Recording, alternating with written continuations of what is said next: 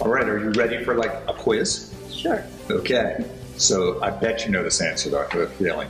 So if you had to pick one food that is like the cavity causing food, and I, I know it's going to be a surprise to most of our viewers, what food would you say is number one cavity causing food? Uh, I will say potato chips Potato chips. Mm-hmm. Why? because these carbohydrates, once you eat it, it stays in the grooves inside your tooth. Sticky. It's sticky and stays in there. So it usually it has been demonstrated that will cause cavity. Kind of like termites eating away Yeah. at the and tooth. Also, obviously, we know about sweets and sticky candies. Also, will will be for me the number one puzzle. Well, I I think need what people choose. have to realize, look, we, Yeah. we never ever tell you not to let your children have sweets. We will never, because we were kids, Yeah. and some of us, I won't mention any names, have a sweet tooth, okay? and like a, a candy here or there, or chocolate here and there, okay? So if you're going to have it, what are the tips on if you're going to allow your kids, especially during Halloween, to have sweets? Okay, um, try to choose which one are you going to give them. Uh, try to avoid the sticky ones, the hard candies, because those are the ones that probably will cause more damage than other type uh, that you can brush it easier.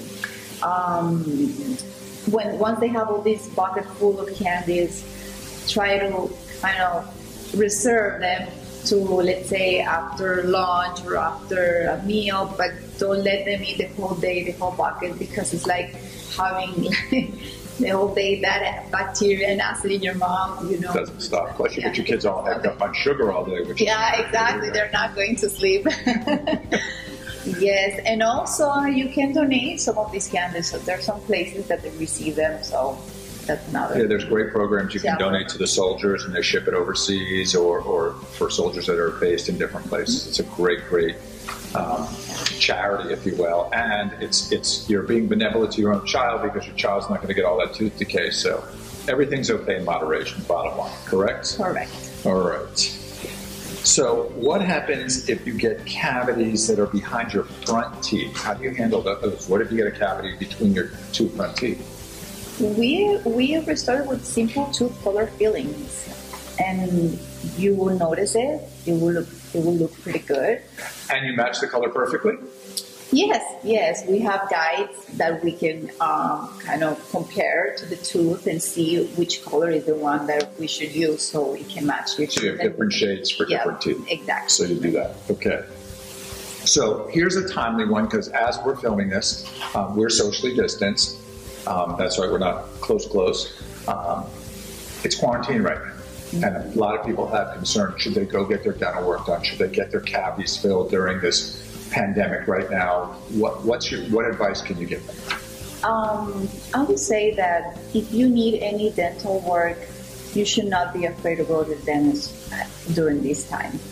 We are taking all the measurements that we have to do to keep you safety and us safe.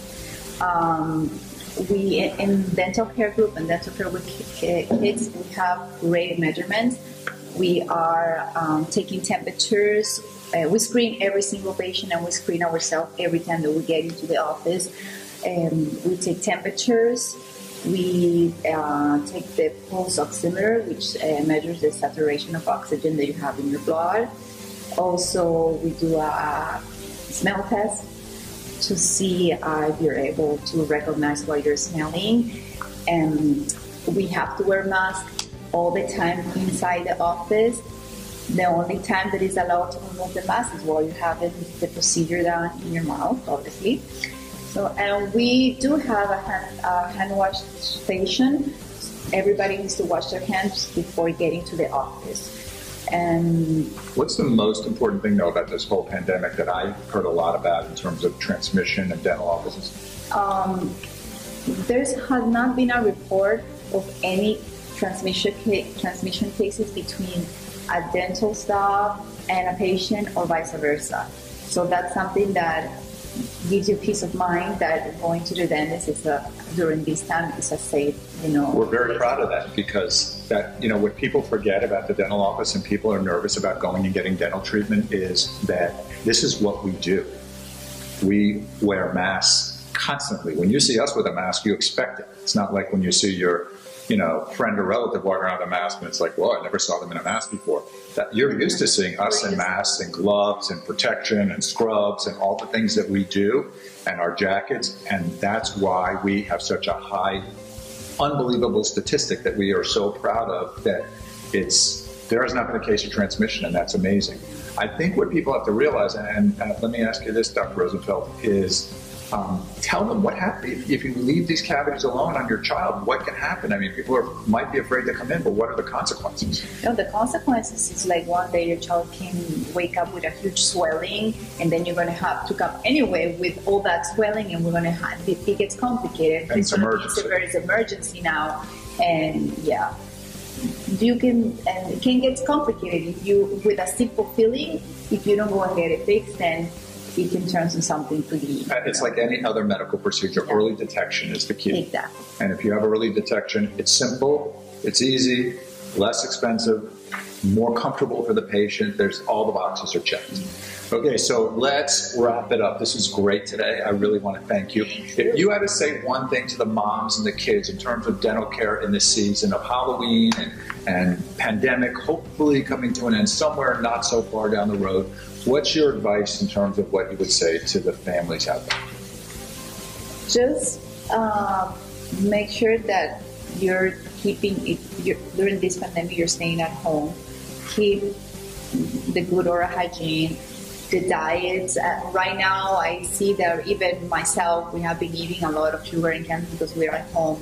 And please be confident and come and visit us so we can make sure that your child stay healthy and that, that will be. So Really do the same thing you would do Yeah, if you were if not. you're not, that's what. Okay, basically. Yeah. Keep up your oral hygiene because if you keep it up, you're going to stay out of trouble. Your child's going to stay healthy. You know, there's too many times people look back in dentistry and go, I woulda, shoulda, coulda. And, and we're seeing so many people come in, and, and I'm sure you see it every day too, for the very first time. And when they come in, they're like, I haven't gone anywhere except here. Yes. I don't even go to Here every Publix. day, yeah. Okay. But it's it's so so important. That's what people have to know. Your health. You mu- this can affect your possibility. If you lower your immune system, horrible things can happen. Not only infections, you're more susceptible Yes. to COVID That's and those true. things. So right now, it's very very important to keep up your oral health, just like the rest of your health. So. Dr. Daya Rosenfeld, you were a superstar today. Thank you so much, and uh, happy Halloween. Thank you. Thank you. Thank you.